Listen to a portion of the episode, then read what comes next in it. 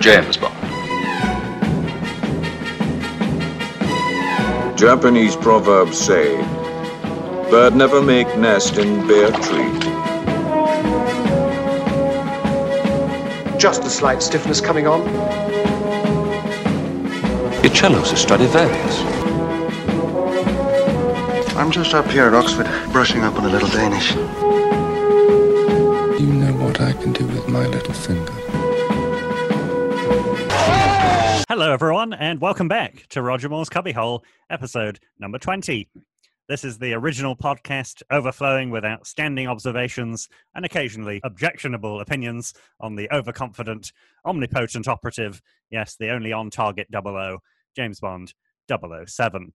We welcome you into the Cubbyhole with open arms. We're an inclusive club, open to all ages and backgrounds. So, whether you're a youngster selling wooden elephants in Thailand or an elderly horse trainer turned intelligence officer turned chauffeur, we hope there's something for everyone. An appreciation of Alan Partridge is also desirable, but not essential. Anyway, thanks for coming along on this journey as we review each and every one of the Bond films. Remember, you can also join us over on social media. Likes and follows on Instagram, Facebook, and Twitter are always appreciated, as are reviews on your podcast platform of choice. Furthermore, we're also keen to hear your opinions on the Bond franchise. Phil is still hoping to receive an email from someone who shares his affection for Eric Serra's The Experience of Love. Let's face it, that's not going to happen. But if you do have some sensible thoughts that you'd like to share, do get in touch with the show via email, rogermoorescubbyhole at gmail.com, and we'll try to fit them into a future installment of the Q branch, i.e., questions branch segment. Now, in our previous episode, we discussed Bond number 19, The World Is Not Enough, a nuclear disaster averted by Bond's quick instincts and Denise Richards' improbable scientific credentials. There were question marks about Brosnan's adaptability, or lack thereof, in rising to the challenge of a slightly different script and direction. However, there were still some excellent performances from Sophie Marceau, Robert Carlyle, and Robbie Coltrane, as well as an emotional farewell for Desmond Llewellyn as Q. So it's on to the final installment for Pierce. Did his tenure end in triumph or disaster? I think we all know the answer, but uh, let's find out as we delve into Bond 20 Die Another Day. With me to discuss, it's the usual hosting team. Firstly, it's the man who'll light the fuse on any explosive situation and be a danger to himself and others. It's Phil. How are you, Phil? Yes, thanks very much, Martin. Very well, thank you. Um, thank you to everyone that's been getting in touch with us on Twitter, Facebook, and Instagram. Um, obviously, we always do appreciate your comments on the um, Bond franchise and the podcast. So thank you to Mark Garland and Keiichi Miyamura for your likes on Facebook. Um, and on Twitter, thank you to GSmooth89, It's a Trap Quiz, Big Vern, Abound Art, Gianni Cozy, Mateus Pontau, um, at Victus Films, um, Share My Reviews, and Barry Sherwin for all your follows. And secondly, it's the man who people call the self publicizing adrenaline junkie, but he prefers the term adventurer. It's Adam. What's new, Adam? Thank you very much, Martin. You are quite right. I am a self publicising adrenaline junkie. I'm very good, thanks. I was thinking back to last week, and uh, not actually to The World Is Not Enough, but specifically to The Wild Wild West, which uh, sort of butted its way into our conversation. Of course, it's only afterwards, um, after we recorded, that I realised there is a slight Bond link uh, with The Wild Wild West. Will Smith was very much playing his character in that as James Bond. Indeed, he introduces himself in that film, I believe, as West, Jim West. So, you know, something we didn't quite uh, pick up on on the time that uh, at the Razzies that year, the real Bond went up against Will Smith's James Bond. Okay, very good. So, well, I mean, what do we reckon? Will Smith as James Bond? Would it have ever worked? Can you imagine him in what film would he have worked best in? I imagine very much on the lines of a comedic Roger Moore style James Bond. I'd be absolutely happy to see that as long as Alfonso Ribeiro, who played Cousin Carlton in The Fresh Prince of Bel Air, also comes along to take over the role of Q. And of yeah. course, we've got to get Joseph Marcel, Geoffrey the Butler, to play the Bond villain on that occasion. Well, this is you should suggest. I think Uncle Phil would be a great villain in, in that sense. You know, he'd be the he'd be almost like an Auric Goldfinger style villain. I think.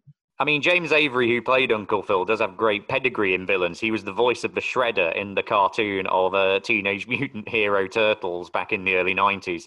The problem we'll have with getting him is, of course, he has passed away. Uh, so he, he's not going to be taking that role on anytime soon, bless him. You're the only Uncle Phil certainly of this podcast, Phil. So uh, we'll move on to our double A team now. Adam and Alan, what did they make of Die Another Day? Thank you very much. So, yes, Die Another Day, the 20th James Bond film released to coincide with the 40th anniversary of the release of Doctor No way back in 1962. This film is directed by Lee Tamahori, his first and only Bond film, and it's Pierce Brosnan's fourth and final portrayal of 007. It was released in November 2002. That's a full 14 years after Pierce Brosnan's original breakout performance in the action classic Taffin. Then maybe you shouldn't be living here! Die Another Day was made on a budget of $142 million and it goes on to gross $431.9 million, making it the highest grossing Bond film of the Brosnan era. Retrospectively, though, it has acquired something of a dodgy reputation as pretty much by far and away the least liked Bond film amongst Bond fans. So, to find out what might be so bad about it, let's hand over to Alan.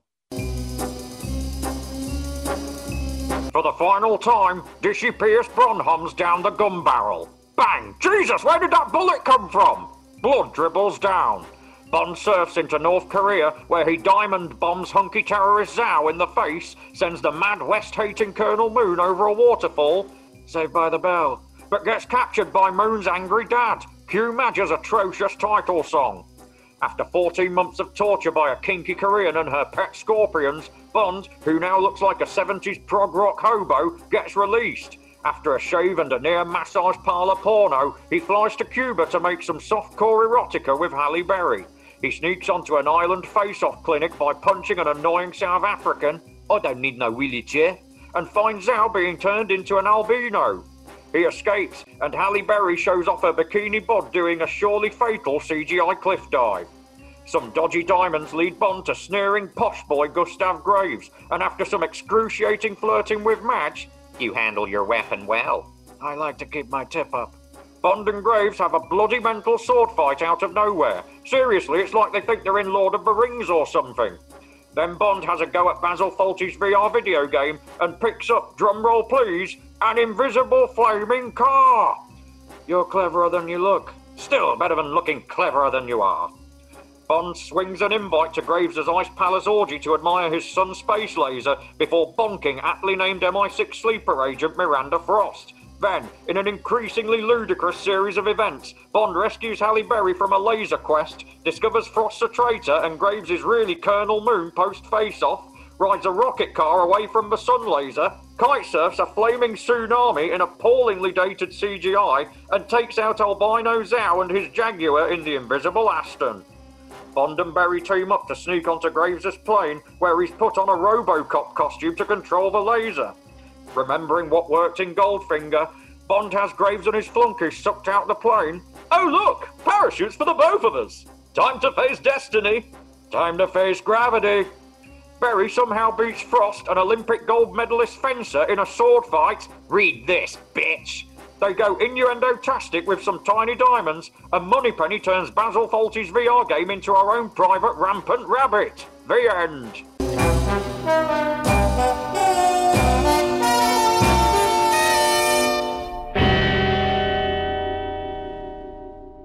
Okay, thank you very much, Adam and Alan. Die Another Day, as you mentioned, is the 40th anniversary Bond. All of the Bonds went to the Royal Albert Hall premiere, apart from Sean Connery, who is probably uh, probably laughing his head off that he actually missed it. It's incredible that this film is served up as the anniversary special. Uh, unsurprisingly, it was Brosnan's least favourite and pretty much everyone else's least favourite of his Bond films. Also, of course, Sir Roger claimed it was a new low point for the series, citing those uh, ridiculous moments of CGI and the invisible car. So when the man who starred in A View to a Kill says it's a low point for the series, uh, you know things are getting slightly bad.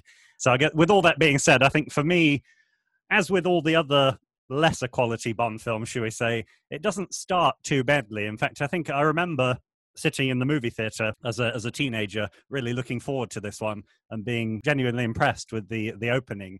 Uh, I think it's just as the film progresses, we get to about the 50 minute mark, and Jinx makes her way into the uh, the film, it really takes a nosedive. or perhaps more accurately, drops off a cliff, and uh, no amount of kite surfing can uh, redeem it. Uh, so I think, uh, in general, I think it's too little in the way of storyline, too much in the way of ridiculous gadgets and kind of ham-fisted callbacks. Uh, but I don't know what.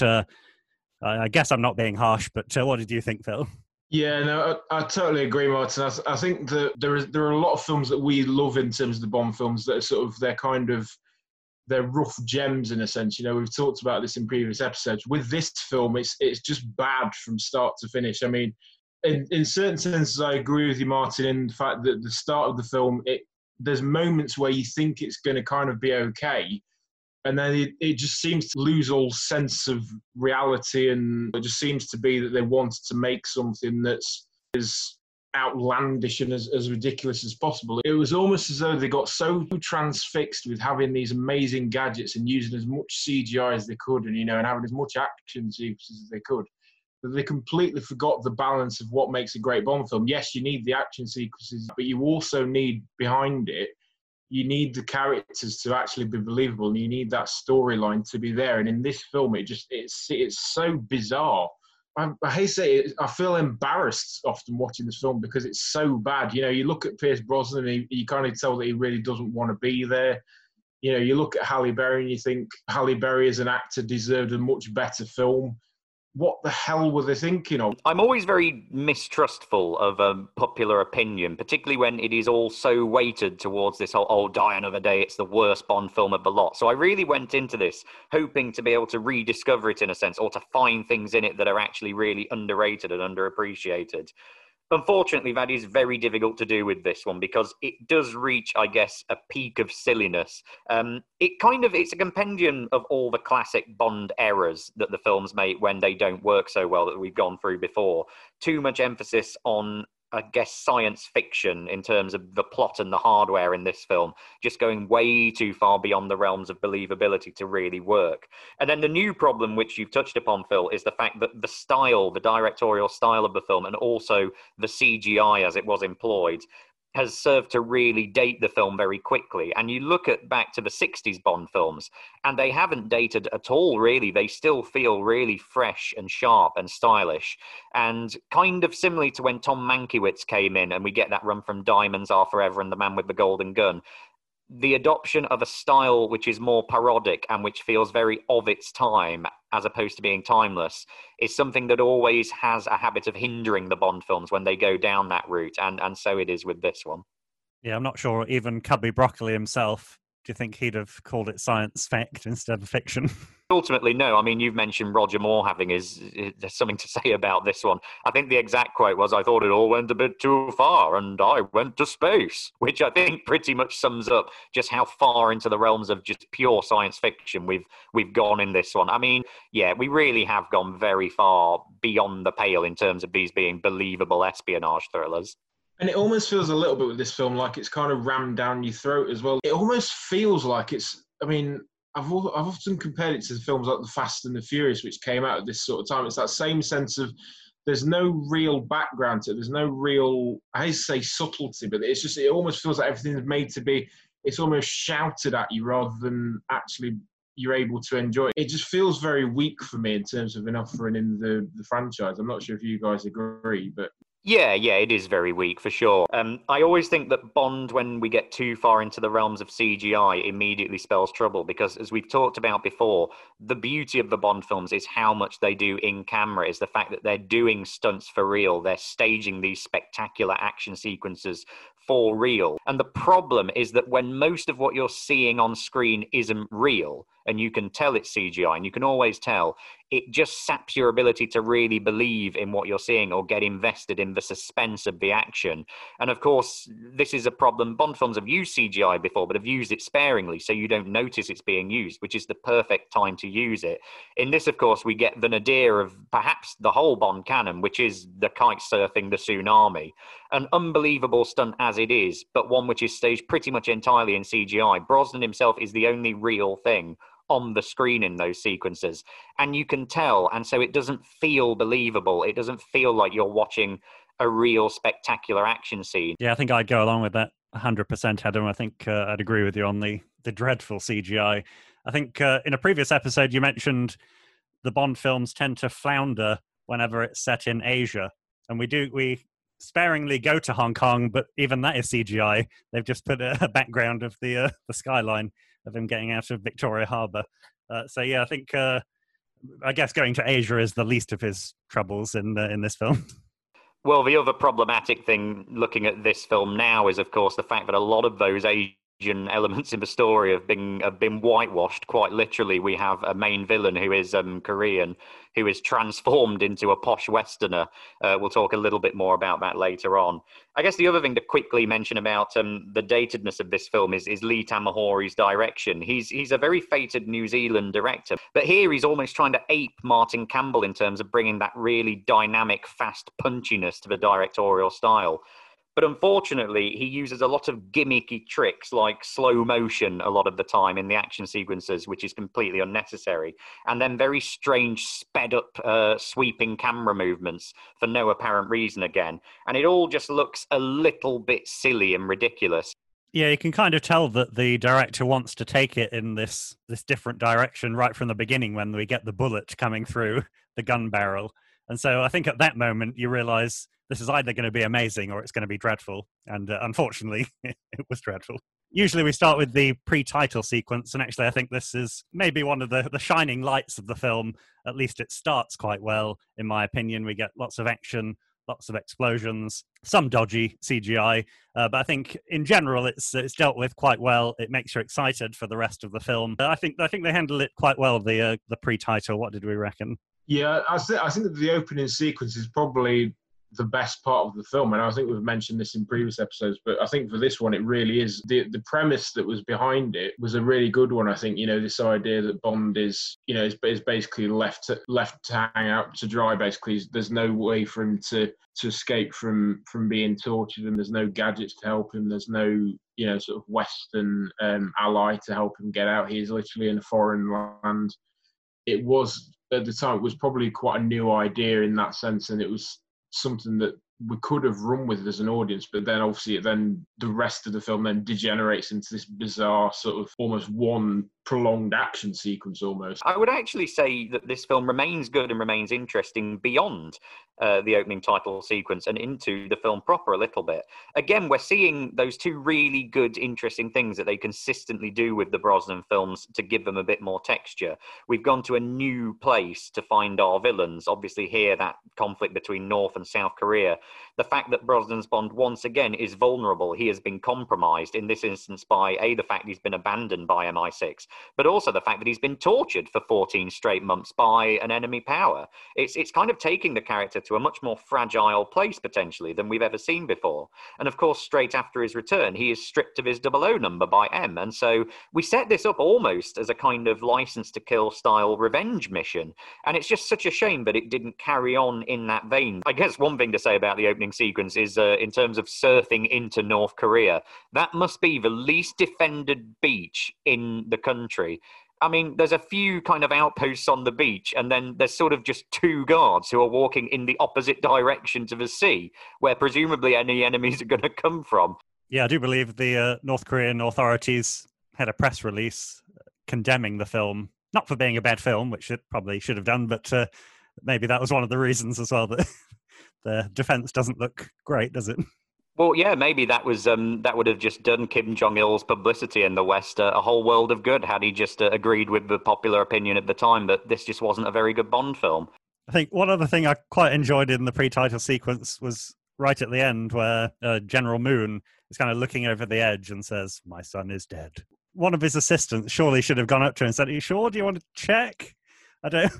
I mean, Jaws survived an even larger drop in a previous film. no, he's dead. Waterfalls, the classic fake out of the Bond films. But yeah, that was that was a bit of an oversight from uh, General Moon. But he doesn't like his son very much at this point. They don't like each other. So maybe actually it's just wishful thinking on his part. He wasn't actually that annoyed at all. He was just trying to downplay it a bit in front of the men. Otherwise, it looks a bit suspicious if he's like, "Yay! I've got rid of the little brat at last." Yeah, that's true. I hadn't thought of that. Yeah. Do you want to send down a search and rescue? No, he's dead. nah, let's just assume he bought it. You know, I did quite enjoy the because often or very rarely does the the pre-title sequence link with the actual story. So I did quite enjoy that aspect of it that we get. We see Bond being tortured. We see the agony he's going through as the titles are rolling. Just a little bit unfortunate that we have to hear Madonna at the same time, but I did quite like the the link between the pre-title and the actual story. Yeah, it's very GoldenEye in that sense, isn't it? In that you think that it's going to be this one-off um, thing, but of course it, it, sets up the sort of fake-out death of um, the character who will prove to be our main villain, although we don't know it at that point. But yeah, it does work particularly well here.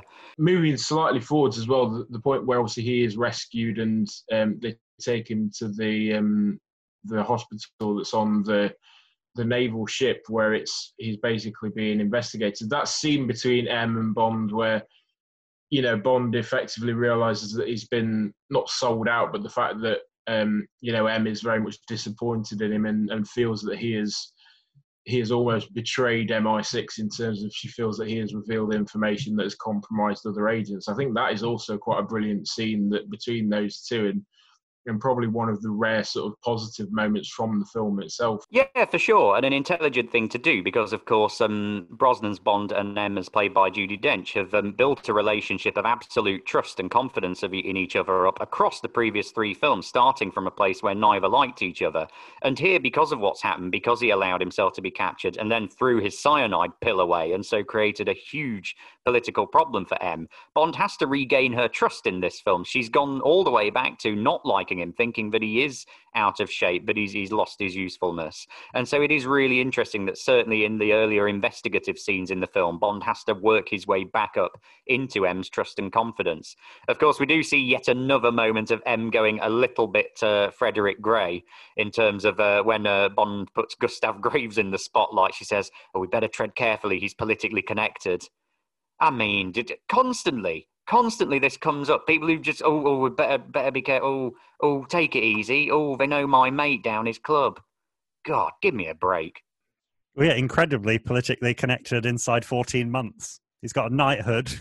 He's got connections with Judi Dench. What's happening? Yeah, and that's 14 months from the point at which he goes over the waterfall as the Korean Colonel Moon. So, that, so, so you build into that the time it would have taken for him to transform in the face-off machine, the time to build up these connections, to set up that fake diamond mine in is it Iceland? I think it's in where they're laundering the uh, the conflict diamonds. To then get enough of a profile and to do enough charity work or whatever it is he's doing to get into the stage where he's on for a knighthood how has he done that? 14 months? That's ridiculous. The Only reality TV stars have, had a, a quicker rise and fall from fame in that amount of time, I think. Do you think actually, because we mentioned The Apprentice briefly last week, do you think he just won The Apprentice? Was that it? Like he went into Alan Sugar. I've got this great idea. I'm going to build a diamond mine in Iceland. No one's exploited it yet, and there's loads there. I like that. You're hired. Yeah, maybe he's just being bankrolled by Alan Sugar. He's actually got no money at all. It's just all bank, all Alan Sugar's money is just go, it's just an Amstrad satellite. That's all it is. I was going to say, I don't. If it had been an Amstrad satellite, I don't think it would have been any need for like all the British and American forces to have been so worried about it because it obviously wouldn't have worked. So, what do we make of Graves as, as kind of the main villain then? I mean, obviously, we see that Colonel Moon kind of transforms into um, this very middle class sort of Western, you know, businessman almost, you know, this sort of almost aristocratic style um, villain. Do we think that Toby Stephens, as playing the role of Gustav Graves, is a good addition to the film? Do we think that he gives it the the level of sort of villainy that's required from a Bond villain, or do you think he misses the mark? Uh, I think he misses the mark, Phil. I think you said the whole film has no subtlety, and uh, that's what I wrote down for his character was no subtlety at all. He's completely over egging, overplaying the role at every scene. Yeah, I think Toby Stephens gives good sneer. I'll give him that. It, it's a nice bit of sneering pantomime style that he gives us, but I think that's pretty much it. Uh, he's hindered in a sense by the fact that um, Graves doesn't actually have a huge amount to do. He's introduced to the film quite late because of, of course, the bait and switch we've had with his true identity, which is Colonel Moon.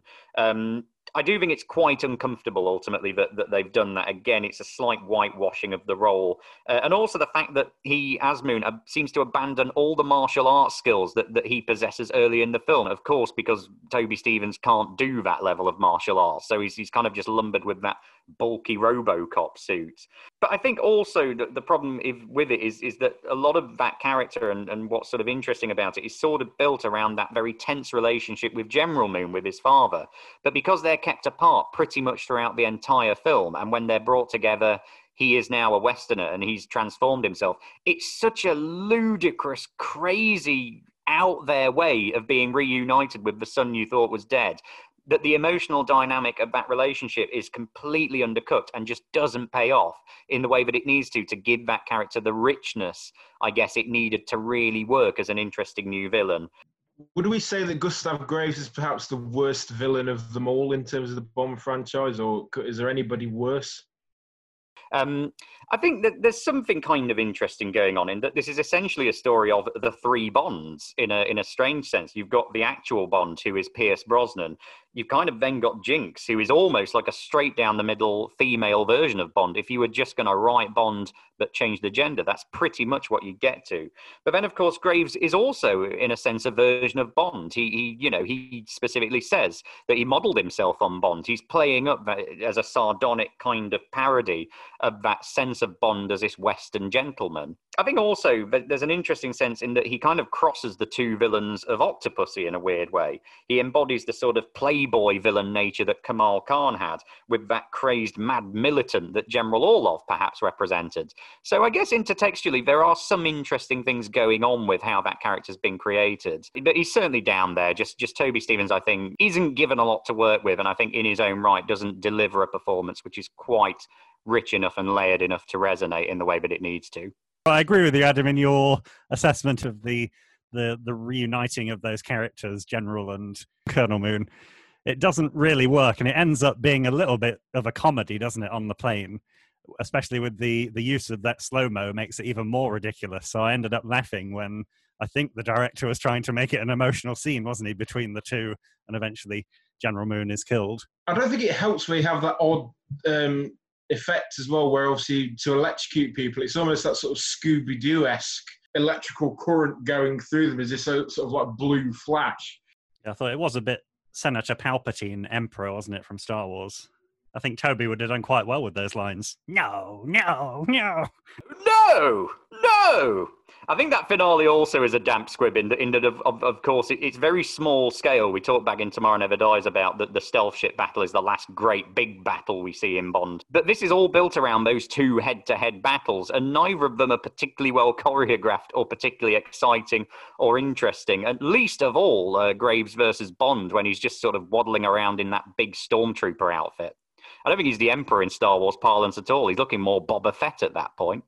I did. Uh, while we're talking about that end scene, did anyone notice that the the pilot goes to the toilet and never returns? Maybe I didn't notice that actually. Maybe that's just a, a metaphor for the sort of lack of um, investment that's uh, going into that scene on the part of everyone. Even the extra playing the pilot's had enough of it, so he just wanders off.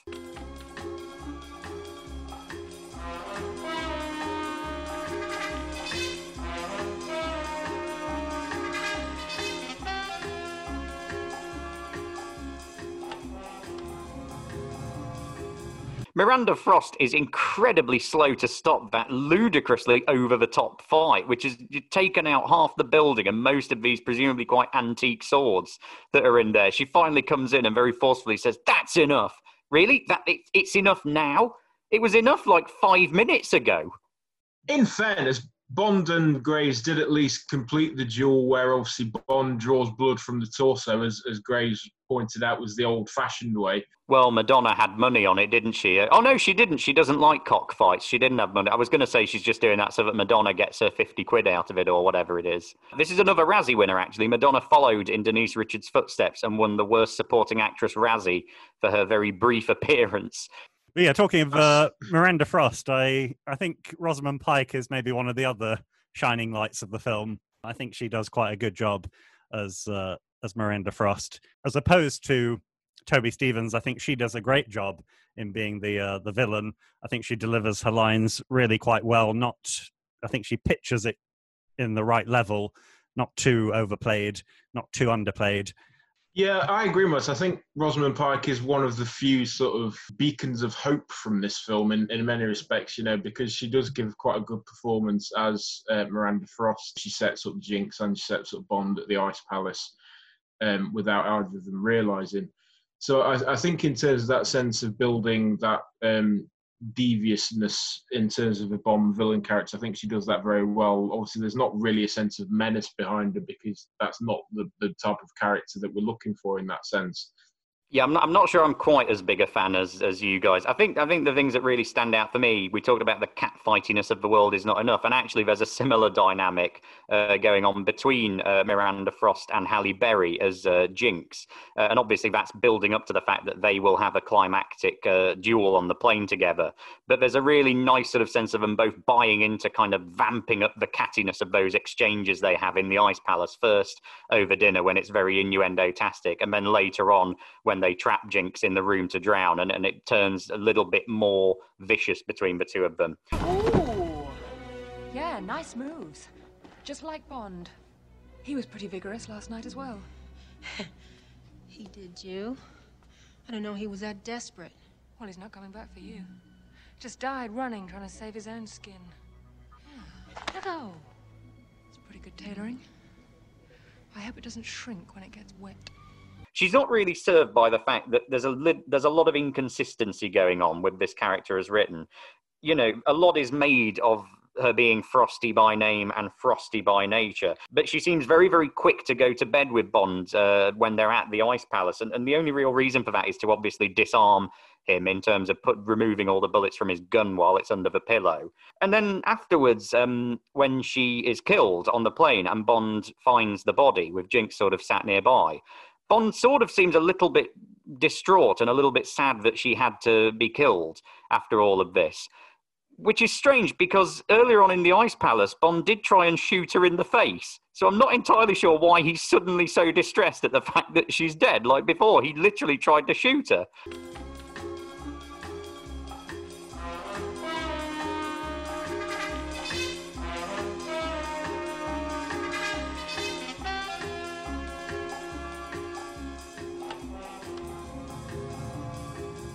To be absolutely fair to the Dream Machine, it does kind of solve the plot hole of Face Off in that if you are going to change someone's whole DNA structure, not that you can do that in any legitimate, sensible way, of course, but you do solve the problem Face Off had, whereby Nick Cage and John Travolta just trade faces, and yet they've also traded vocal cords, apparently.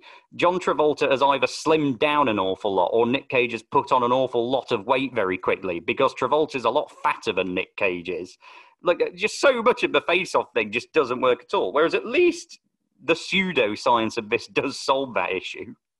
Yeah, but one of the most ridiculous parts of this film is when we see the clinic in Cuba, and we're led to believe that the way that these people can then generate perfect accents in their new language is by having a tape being played repeatedly while they're in the dream machine of their new voice. And it's just, how the hell is that going to work? Because we're led to believe that Zhao is being turned into this German guy from Hamburg and he's meant to have this perfect German accent where he's just listening to a tape that he'd find in a branch of Frankie and Benny's. It's just sticking briefly with the face-off clinic. Do you think actually the, the, the, eagerness to shut this place down on the part of both uh, Bond and indeed uh, Jinx of the NSA is the fact that this is the technology that's existed for years, and this is what they've been using to change Bond's appearance every uh, so often.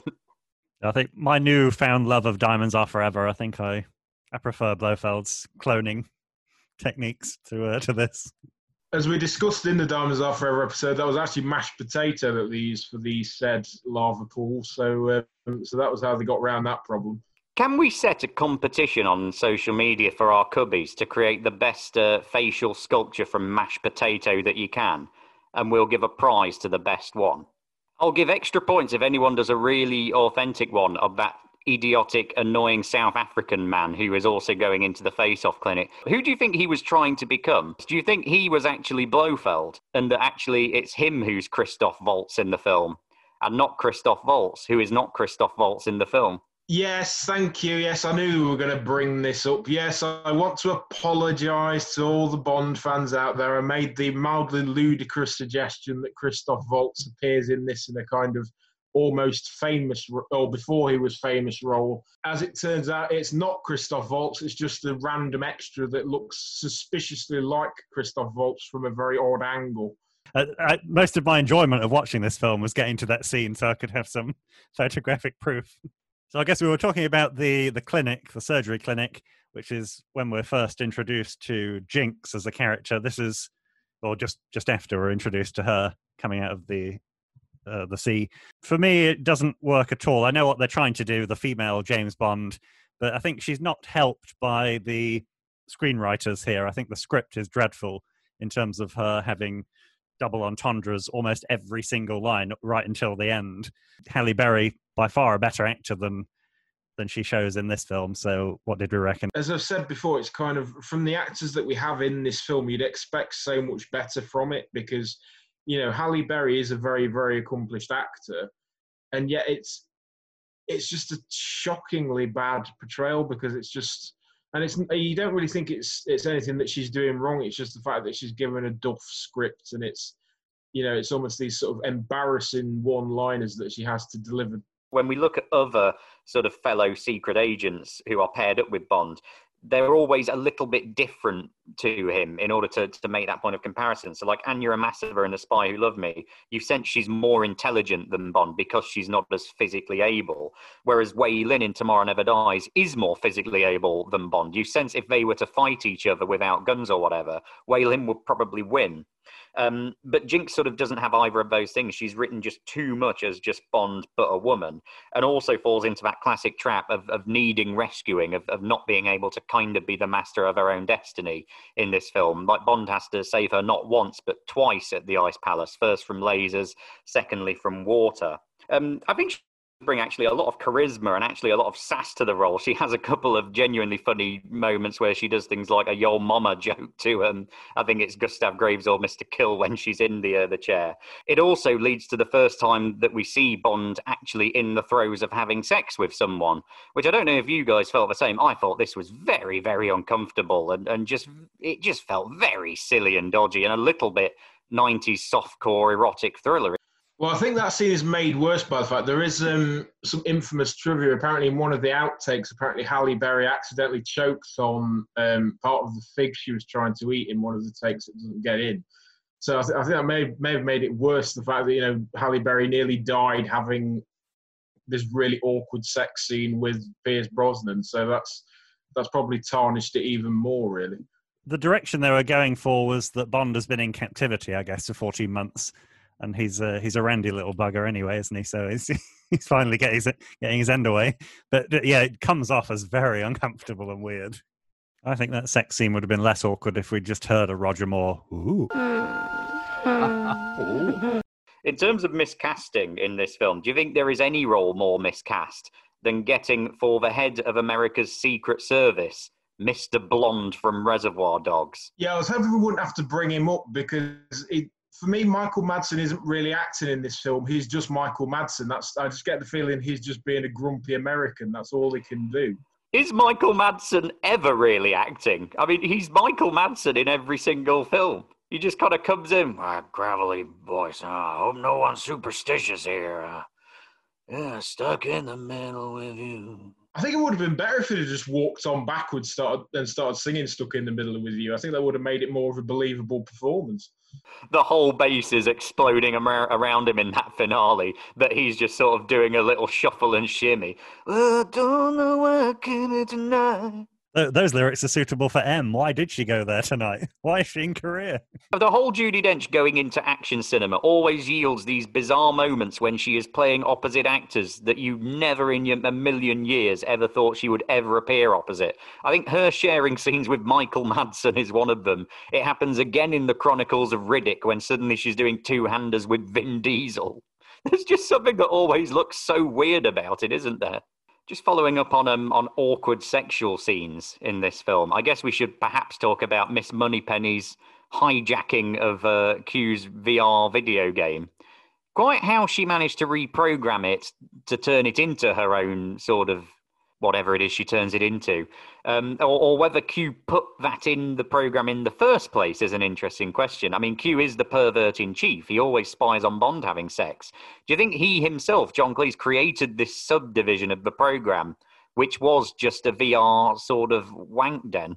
Maybe it was um, Sharon, the tea lady, maybe Sharon, the tea lady, came back and helped to put in this special um, virtual reality option on the, the glasses that made that meant that the female staff could, you know, have a have some enjoyment during the tea break. I don't know. I was going to say I enjoyed this part, the VR part, but I enjoyed the first VR part where because uh, it's quite shocking the first time you watch it. You're thinking, what's go- what's going on? In the words of Partridge in the Why is Moneypenny dead? And he's got to free M. So I think I think the VR works quite well. Uh, I think it was quite good, and I actually quite enjoyed the little joke scene with uh, with Moneypenny. But I'm still interested in, in what Q was doing, creating this part of the program. Like, what what's he put that in there for? Is it to train the fellow Double O agents in being grand seducers and for being good enough at sex to be able to kind of seduce anyone that they need to. Is this why Bond is such a good lover? Because secretly Q Branch has this program that you can go on to improve your technique. Again, the trouble with that is it's virtual reality, so all you'd end up doing is humping the floor. That's all you could end up doing with that. It's you know, it's it wouldn't work. Well, you don't know. There might be other accoutrements to the VR set alongside the uh, the headwear. Oh god, yeah, this really is Channel Five at eleven o'clock at night now. Do we want to touch on because we have avoided it? I'm sure Phil will have a lot to say on it. We have avoided the invisible car now that we're sort of on Q and, and his coterie of gadgets. Um, I actually rather like, um, which is rare for an action scene in Die Another Day, but I do quite like the gadget-tastic car chase.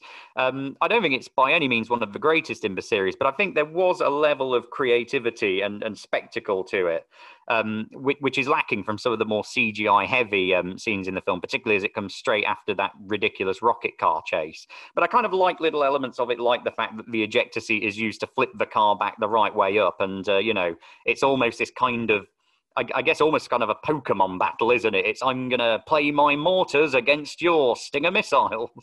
That car chase, from my opinion, is actually a bit of an insult because it just feels like it's kind of rammed down your throat. It's like, look, Bond has got all these great gadgets on his car, but no, Zhao's got the same level of gadgets too. And look, it's like you know the unstoppable force and the immovable object. They neither of has an advantage. Oh no, wait! Now we're going to slide around on some ice and then drive into the melting ice palace that isn't made from CGI at all. And then we're going to make it look like Bond's going to get speared. But oh no, hang on, he's got his uh, invisibility cloak. Yeah, it's like Harry Potter. Bye, Zhao, you're into the sea. Goodbye.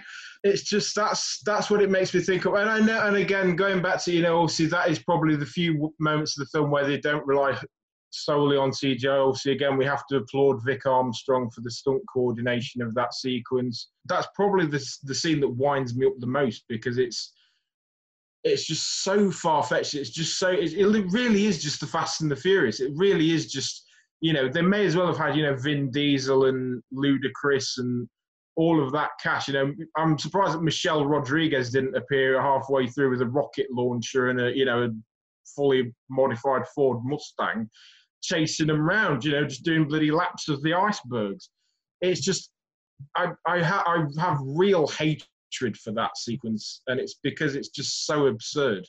I, I agree more with Adam. I think I think the car chase is a is a rare good point of the film. I think it's probably lost. I understand what you mean, Phil, especially invisible car is ridiculous. But the actual the car chase is the film might have lost your goodwill by that stage, but taken on its own, I think the car chase is quite a, a spectacular one. I think it's I enjoy where this film has tried to call back so many times to all the other Bond films. So it's quite nice when we actually get a refreshing mix up of the formula. They're on the ice, skidding around, and the, the villain actually has some decent weaponry to uh, attack Bond with, which we haven't really seen before. So uh, yeah, for me, I think the car chase is quite nice, but uh, yeah, I think by that stage, the film has probably lost you.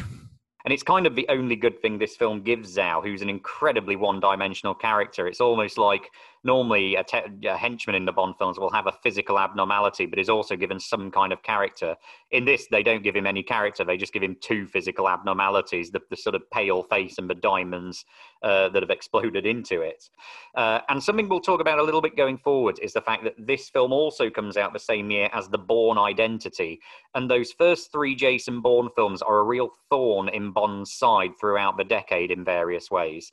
And of course, that first Bourne film has a brilliant car chase in it. If you remember, it's it's the one with the minis, and so the driving stunt work in that is so much better than in this one that it does overshadow it. And a lot of people at the time did make that point. Can you swim?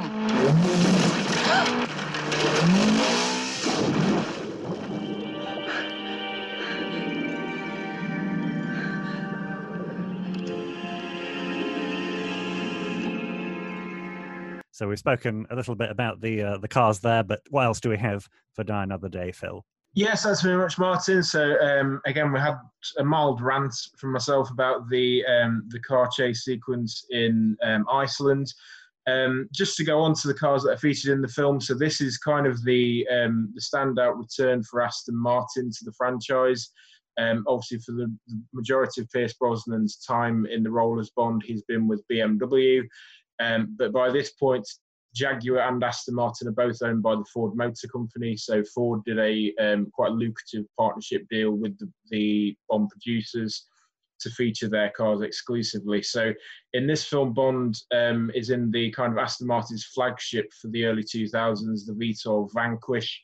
So this was first released in 1998 as a concept car, and it wasn't until 2001 that the first models were released. So this is kind of Aston Martin's transition into the early 2000s, and it's a car that they still make to this day.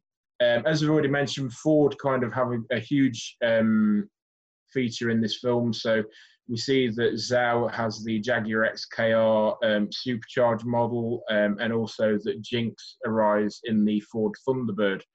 Um, this is also, as I've already mentioned, kind of the first film where the villain gets his own plethora of gadgets as well.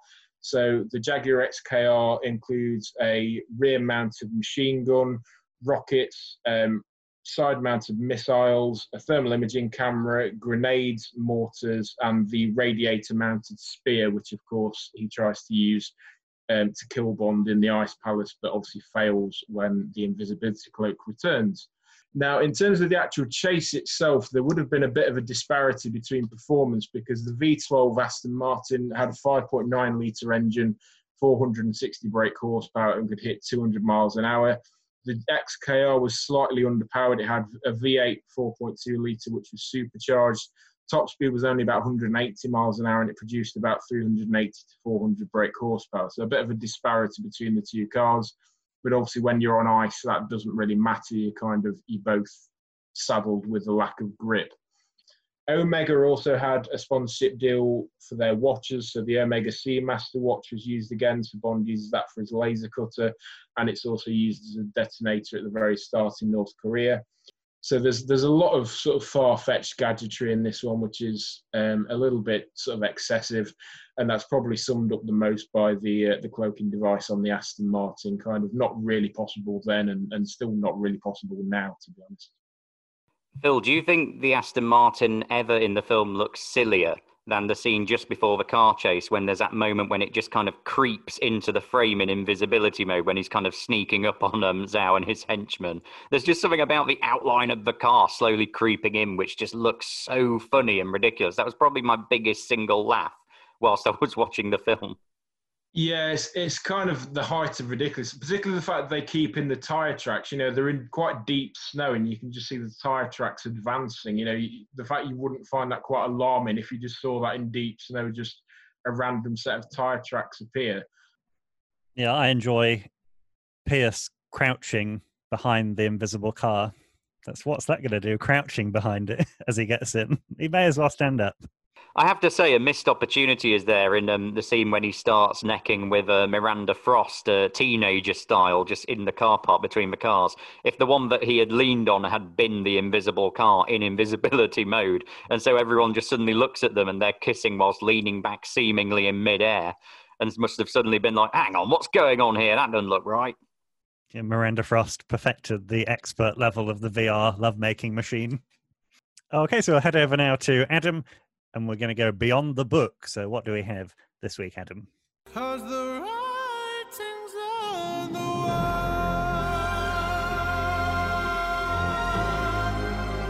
Thank you very much. So, this week beyond the book, we're going to look at James Bond adaptations on the radio, and we're doing it this week because Toby Stephens has been playing James Bond himself in BBC Radio 4's adaptations of Fleming's Bond novel since 2008. Uh, we'll come to those later because they're quite interesting. But the, the second ever adaptation of James Bond was on the radio. It was specifically on South African radio, an unofficial adaptation of Fleming's novel Moonraker. Uh, produced by the Durban Repertory Theatre for South African Broadcasting Company Springbok Radio. Uh, this was in 1958, and it's famous because this is the time where Bob Holness, later of Blockbusters fame, plays James Bond. Apparently, everyone praised him for his cultured tones in the role. Sadly, no known copies of this uh, radio special are known to exist, so sadly, we'll never hear Can I Have a Pee, Please 007 himself. The next one was on the BBC, uh, an adaptation in 1990 of You Only Live Twice, which stayed reasonably faithful to the book being set post the death of Tracy in On Her Majesty's Secret Service. Adapted by Michael Blakewell, this starred Michael Jayston in the role of Bond. He's a kind of older character actor, Jayston. You might know him as uh, Guillam from that landmark uh, BBC TV series of Tinker Tailor Soldier Spy, or as Raquel's father in Only Fools and Horses. Also starring weirdly in this radio adaptation in the role of Ando, none other than our old friend Burt Kwouk. So then in May 2008, we get to the first of the main run of uh, the BBC radio adaptations of Fleming's novels. Very faithful to the books, so set in the 50s and early 60s, they were all planned as 90 minute radio movies. So the first one was to mark the Fleming centenary, and it was an adaptation of Doctor No. Uh, all of these uh, ones are directed by Martin Jarvis and produced by Rosalind Ayres. And alongside Toby Stephens as James Bond, they all boasted all star casts. In Doctor No, David Suchet, TV's Poirot, uh, plays Doctor No. Clarke Peters, Lester Freamon in The Wire, played Quarrel, and Doctor Who himself, Peter Capaldi, appeared as Q. This was followed in April 2010 by uh, Goldfinger, in which none other than Sir Ian McKellen came in to play the title role. And indeed, Rosamund Pike returns to the Bond fold. She takes on the role of Pussy Galore. Uh, Martin's favourite caddy Hawker was played by the then popular impressionist Alistair McGowan. Uh, Tim Pigott Smith plays the ill fated gangster Solo. He would go on in Quantum of Solace to play the Foreign Secretary. And Tom Hollander appears very briefly and unrecognisably as fellow gangster Jack Strap. Uh, Tim Pigott Smith actually returns to play Kerim Bey in uh, 2012's From Russia with Love. Massive Bond fan Mark Gatiss plays Kronsteen. Dame Eileen Atkins took on the role of Rosa Klebb, and Johnny Sessions, another great impressionist, uh, took on the role of René Mathis. We then go to On Her Majesty's Secret Service. This was in 2014. The great Alfred Molina took on the role of Blofeld. Uh, Alex Jennings, a great sort of theatrical character actor, played Marc-Ange Draco. And the actress Lisa Dillon played Tracy, and she'd previously played both Honey Rider in Doctor No, Tilly Masterson in the Goldfinger adaptation, and in the next one would go on to play Tiffany Case in Diamonds Are Forever. Interestingly, in this On Her Majesty's Secret Service, Joanna Lumley appears in the role of Irma Bunt, who had herself appeared as the English Angel of Death in um, the 1969 film. So, following that was Diamonds Are Forever in July 2015, in which Alex Jennings returns again, downgraded from the role of Marc-Ange Draco to the role of Shady Tree. Uh, and Jared Harris of Chernobyl and Mad Men comes in to play the main villain of the novel Diamonds Are Forever, Seraffimo Spang. Uh, Diamonds Are Forever was followed in uh, 2016 by Thunderball. Lisa Dillon is back once again, this time as a naughty nurse Patricia Fearing, and Tom Conti takes on the role of Emilio Largo.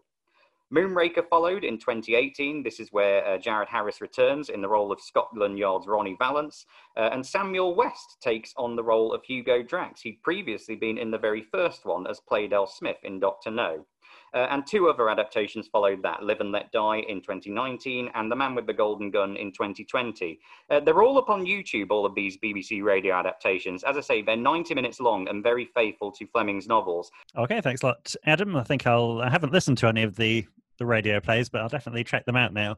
It'd be interesting to see if, uh, I mean, surely Alistair McGowan did the voice of Hawker the caddy that we, we hear in the film as well. He plays a Slazenger 1.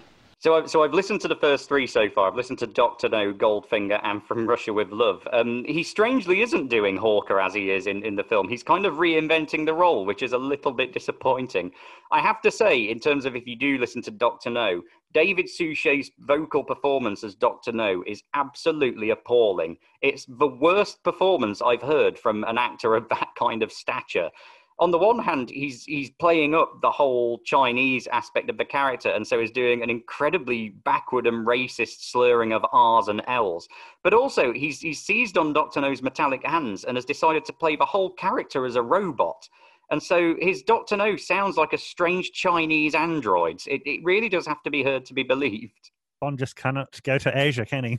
Without running into trouble. Okay, so it's on to the next segment, which is Now I Know You. Now I know you. Oh, no. You're that secret agent. That English secret agent from England. This segment is all about the callbacks for the film that we're reviewing, calling back to previous Bond films. Now, of course, we've mentioned that this is the uh, Die Another Day was the 40th anniversary Bond, so they really did hit you over the head with all of the callbacks, numerous ones. I think there are technically there are callbacks to every one of the 19 previous Bond films in here. Uh, if you are sadistic enough to uh, find them yourself, you can if you want to. I'm not going to give you all of them, uh, but I'll, I'll just pick out a few of them. So I think the, the obvious one, of course, is where we go to Q Branch and we get those overt callbacks, the the props we see again from Thunderball, the jetpack, and we see, of course, the dagger shoe and the attache case from from Russia with Love. The other, probably the the most obvious one, is back to Doctor No with Jinx Johnson emerging from the water, uh, a la Ursula Andress in Doctor No. We also get some flamethrower action as well, which is uh, reminiscent of Doctor No. We get the parachuting. Gustav Graves parachutes down to Buckingham Palace. Apparently, they had to do that one very early in the morning to avoid all of the tourists. So here's that's one of the uh, the action scenes that's not faked. It is an, a real parachute jump. We get something real in the film. Um, down to Buckingham Palace. Of course, that's reminiscent of The Spy Who Loved Me. So uh, Gustav Graves, obviously, uh, he's an English gentleman. He's a fan of Sir Rog. And we get numerous callbacks to Goldfinger, the classic Bond film. Q specifically says that he never jokes about his work, and I think the line is he calls back specifically to his predecessor. We get the uh, lasers, numerous in number, or, numerous lasers from Goldfinger rather than just the one. Uh, we get the main villain sucked out of the plane, similar to Auric Goldfinger. Linking back to more recent Bond films, Bond has the love scene with Miranda Frost where he puts the gun under his pillow. So that's a nice little callback to Tomorrow Never Dies, where Paris Carver asks Bond whether he still sleeps with a gun under his pillow. And we see him doing that in this film. And uh, also another Miranda Frost link. Uh, she calls, when she's talking to M, she calls him a blunt instrument. Uh, and that goes back to uh, one of the Fleming books, I think, where if Bond is described as being a blunt instrument. So, uh, of course, there are many, many others. There are also there are some funny callbacks to John Cleese's previous comedic work in the film as well. Um, the the Holy Grail is referenced with the uh, the flesh wound. Uh, but uh, apart from that, I think uh, I'll let you find them yourself because there are so many, and there are there are just too many. I think they really did try and they went overboard with the uh, the callbacks in this one. What did we reckon, Adam and Phil? Yeah, there really are so many that it becomes kind of a Bond tribute act almost instead of a Bond film proper. I think you caught all the, the best ones. My favourite that you didn't mention, actually, and, and building on the sort of advanced sexual kinkiness of this film, uh, was the callback to From Russia with Love in the Hong Kong hotel room, where Bond reveals the camera behind the mirror that was presumably there to film him and uh, Peaceful Fountains of Desire, much as uh, Spectre and Rosa Klebb filmed Bond in bed with Tatiana in From Russia with Love, that original kinky censor baiting uh, Bond scene. Uh, but yeah, no, for the most, but that's certainly one of the more subtle and intelligent of the callbacks in this film. One of the nice little references I think they do make in Q's workshop is on the very back wall. You'll see the um, the old Acrostar plane from Octopussy in, from 1983, the one that um, Roger Moore pilots through the um, through the airbase.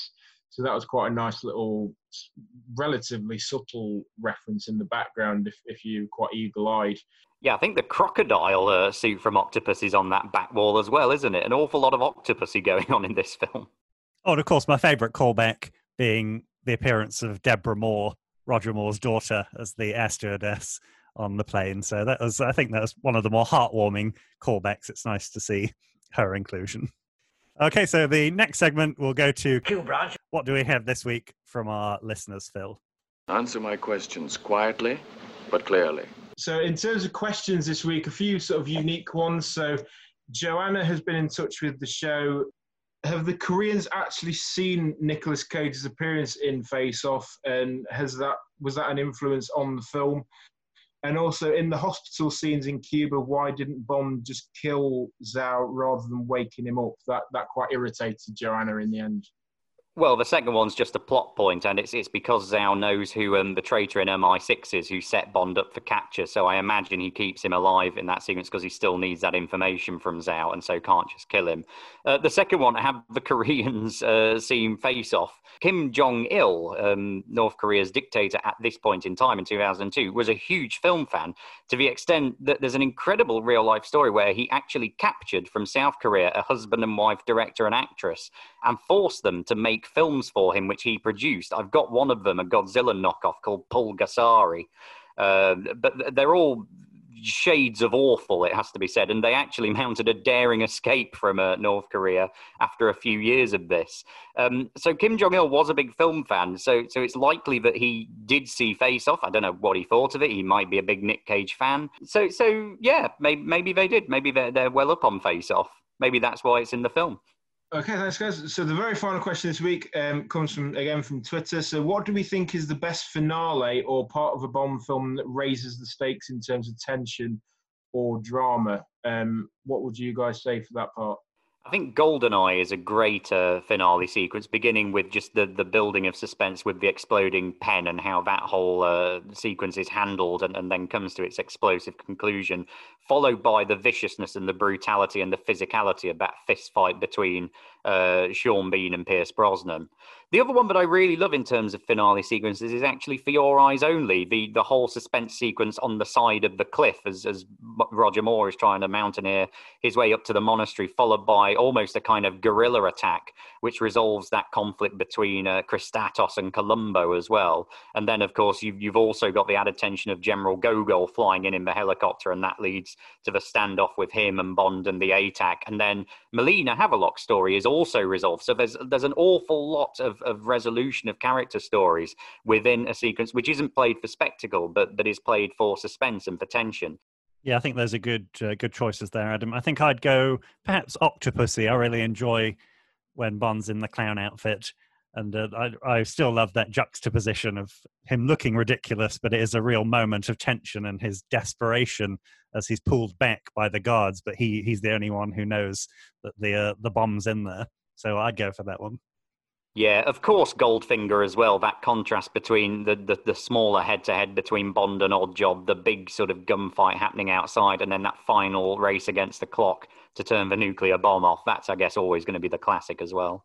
Yeah, I think they're good. I mean, I'd have said Tomorrow Never Dies as well. Just that sense of the very finale, also that big showpiece finish where it's sort of it's building up to you know can Bond actually stop the, the missile from being fired, and obviously he's got to defeat Elliot Carver and Stamper.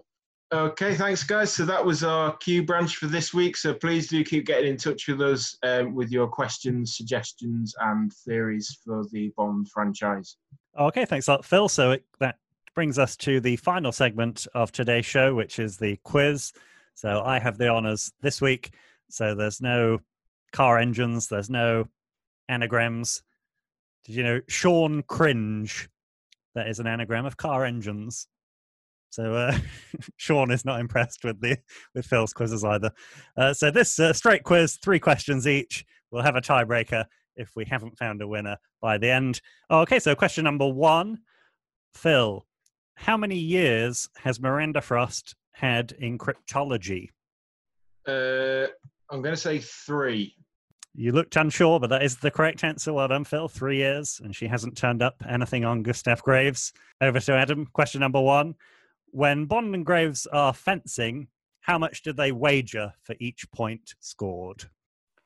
I don't know this at all. I feel like there's a five in it somewhere, so I'll say fifty pounds. Is it not a thousand pound a point? It, it was a thousand pounds a point, yeah, but uh, there's no stealing, Phil. So it's, it's just still one nil to uh, to yourself. So uh, back to Phil now. Question number two. Uh, so this is the uh, the true or false round, inspired by by Phil's amazing quiz in previous weeks. So Phil, Rosamund Pike had to leave the set of Die Another Day one day for her graduation at the University of Cambridge. Is that true or is it false? Well, this is only based on the fact that I watched this film with my fiance, and she was Wikipediaing Rosamund Pike during the film. Apparently, she went to Oxford, so I'm going to say that's false. Well done, Phil. You didn't fall into the trap. So you're 2 0 up now. So back to Adam needs to get this on to stay in. Adam, while filming the love scene, Phil has mentioned that Halle Berry choked on a fig. Is it true or is it false? Lee Tamahori dived in and performed the Heimlich maneuver. Um, yeah, that that that seems like something he'd do. He's he's a Kiwi, so he's a good lad. So I'll say that's true. Unfortunately, it was false. It was Pierce himself who performed the Heimlich maneuver and saved Halle Berry from that uh, disastrous fig eating. So uh, it's all over. It's a 2 0 to Phil. It's, uh, you're doing quite well on the quizzes, Phil. Uh, do you want the next questions anyway? see, see how well you do? Yeah, let's see what they Yeah. would have been. Yeah, go on then. So, uh, question number three for Phil. Uh, producer Michael G. Wilson finally makes a credited cameo in this film as General Chandler after his many uncredited roles. Which Bond film marked his first appearance on film? Well, he came in sort of the mid 70s, so. Spy You Love Me? You're on the right lines, Phil, but he did actually make a, an- a cameo in Goldfinger as one of the uh, the guards at Fort Knox. Oh, right. So he did. His main cameos do start from The Spy Who Loved Me, but he also appeared in Goldfinger, so that was his his first. And uh, Adam, your question number three was uh, Toby Stephens is 33 years old in Die Another Day, uh, 16 years younger than Pierce. Uh, can you name the other Bond film where there's a 16 year gap between the Bond actor and the main villain? Uh, that's surely a view to a kill, isn't it? Roger Moore and Christopher Walken. Yeah, certainly is. Roger Moore 57 to Walken's 41. So uh, yeah, the uh, two one. We'll give. Uh, we'll have that as the, the final score. So uh, Phil, what do we want to play us out for this week? due to the uh, the character who was at the gene therapy session, he was quite a nasty South African. So I think the Spitting Image song, um, "I've Never Met a Nice South African," will be a, a nice way to play us out. Okay, yeah, I'm not sure whether I'd say it's a nice way to play a out, Phil, but it's it's an interesting choice. Okay, so that's the end of today's episode. It's also the end of our reviews of the Brosnan Bond films, the end of his tenure as Bond, and of course we come back in a big way with Daniel Craig and Casino Royale in our next episode, which will be in two weeks' time. So uh, thanks everyone for joining us today do keep up to date with our social media accounts as well Facebook, Instagram, and Twitter. Send us your questions and uh, fan theories if you have any. So uh, that was it for today. I was Martin. I was Adam. And I was Phil. I've travelled this whole world of Oz from Barnsley to Peru. I've had sunstroke in the Arctic and a swim in Timbuktu. I've seen unicorns in Burma and a Yeti in Nepal. And I've danced with ten-foot pygmies in a Montezuma hall. I've met the King of China and the working Yorkshire miner, but I've never nice South African. Now he's never met a South African. And it's not bloody surprising, man, cause we're a bunch of arrogant bastards who hate black people. Once got served in Woolies after less than four weeks' wait. I had lunch with Rowan Atkinson when he paid and wasn't late. I know a public swimming bath where they don't piss in the pool. I know a guy who got a job straight after leaving school. I met a normal Merman and a fairly modest German, but I've never met a nice South African. Now he's never met a nice South African. And that's not bloody surprising, man, cause we're a bunch of talentless murderers who smell like baboons. Do you reckon in our week off we should go and watch Pierce Brosnan in Mamma Mia? Well, yeah, I was planning on watching Taffin as well. We'll do, we'll do the Brosnan. We'll do a triple bill: Mamma Mia, Taffin, and Death Train.